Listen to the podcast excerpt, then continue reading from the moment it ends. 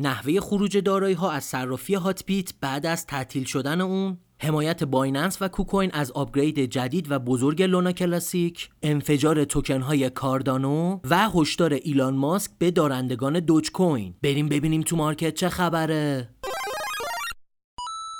سلام. خب یه چهارشنبه دیگه است و دوباره در کنار شما هستیم. مثل سه سال گذشته اخبار مهم هفته گذشته رو میایم با هم دیگه چهارشنبه بررسی می‌کنیم و اگر خبر مهم و خاصی توی هفته آینده باشه در رابطه با اون صحبت می‌کنیم. اما قبل از هر چیز اگر طرفدار trade و معاملات futures هستید می‌تونید از صرافی MEXC استفاده کنین که نیاز به احراز هویت نداره و با ثبت نام از لینک ما می‌تونین 15 درصد تخفیف و کلی bonus بگیرین که لینک ما زیر همین پادکست داخل یوتیوب هست و اگه نتونستین پیدا کنین به پیج اینستاگرام ما با آدرس IRBLC حتما پیام بدین و لینک رو بگیرید اما بریم به اخبار امروز. می‌خوایم شروع بکنیم از خبر جنجالی هاتبیت که صرافی هاتبیت یهو اومد یه اطلاعیه زد گفت به زودی قرار هست صرافی ما کلا تعطیل بشه و تاریخ تعطیلی این صرافی 31 خرداد ماه خواهد بود. یعنی تقریبا یک ماه دیگه فرصت داریم برای برداشت رمز ارزهاتون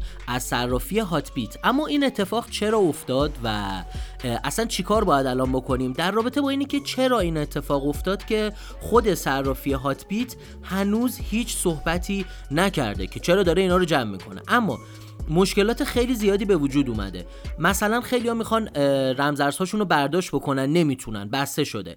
که فعلا هاتبیت یک اعلامیه ای داد و گفت تا پنجشنبه که امروز اگه چهارشنبه باشه پنجشنبه میشه فردا تمام افراد می‌تونن برداشت هاشون رو دوباره از نو شروع بکنن. و یه سری ایرادهایی بود روی توکن های BEP 20 که گفته اونها برطرف میشه اما مشکل بزرگ اینجاست خیلی از افراد روی صرافی Hotbit تعداد زیادی meme coin دارن که ارزششون خیلی کم هم هست. مثلا 10 تا meme coin دارن از هر کدوم 10 دلار. مجموعه میشه 100 دلار. اما برای برداشت هر کدوم از این 10 دلارها باید 25 هزارم اتریوم مدل 45 دلار تکسفی شبکه اتریوم رو بدن که این کار تقریبا غیر ممکنه و خیلیا دارن میگن که Hotbit یه جورایی داره با سرمایه مردم بازی می‌کنه.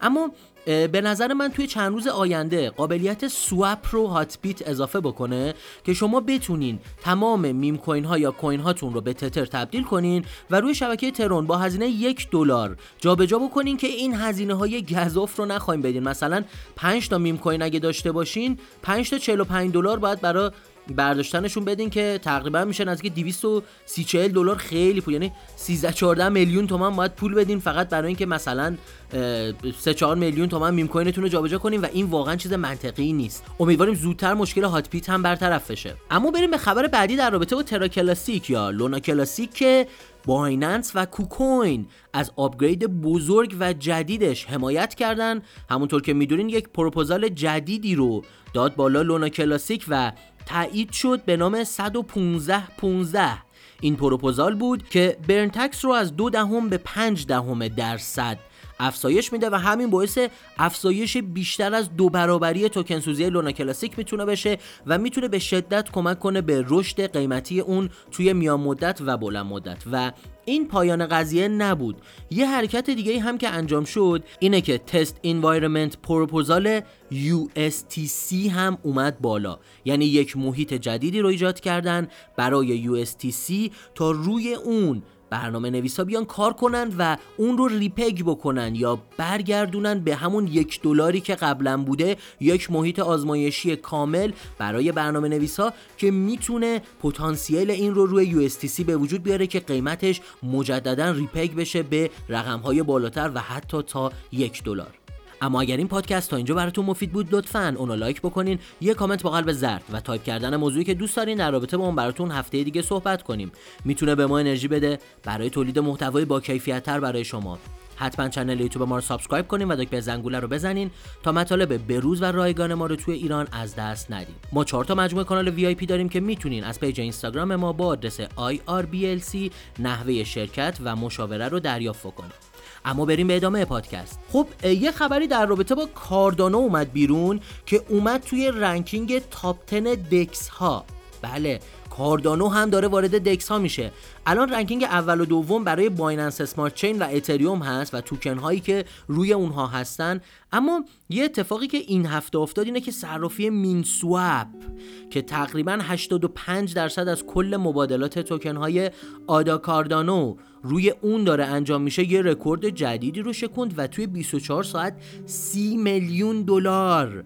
توکن روش جابجا شد و به ranking نهم صرافی های غیر متمرکز اومد که خیلی سر و صدا کرد. یعنی به نظر میاد بعد از اتریوم و بایننس قراره آدا کاردانو بیاد بالا با توکن هاش و صرافی های غیر متمرکزش و یه جورایی Uniswap و PancakeSwap رو رده خارج کنه با صرافی های مثل Minswap و صرافی های جدید دیگه ای که داره به وجود میاره. خیلی قابلیت های بالاتری آدا کاردانو نسبت به اتریوم و بایننس اسمارت چین داره که هزینه تراکنش بسیار پایین و سرعت تراکنش بسیار بالاش می‌تونه اون رو از رقیباش یعنی یونی سواب و پنکیک سواب جلو بندازه. اما بریم به یه خبر پر سر و صدا از آقای ایلان ماسک که اومدن سه شنبه صحبت کردن دیروز اومدن صحبت کردن توی برنامه The Wall Street Journal و ایشون اومدن توی این summit صحبت کردن ازشون سوال پرسیده شد و در رابطه با دوج کوین اومدن یه مسئله رو گفتن. گفتن که meme coin ها و ارزهای دیجیتال کلا خوب هستن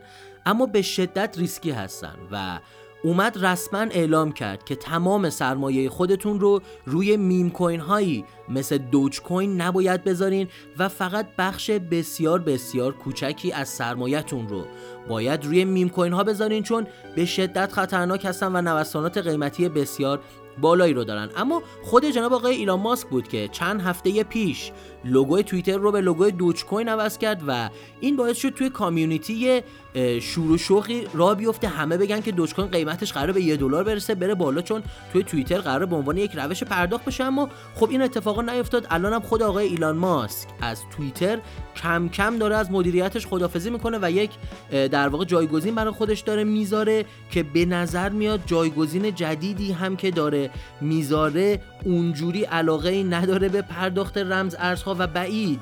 به نظر میاد که دوج کوین بتونه روش پرداختی روی توییتر حداقل توی چند هفته یا چند ماه آینده بشه.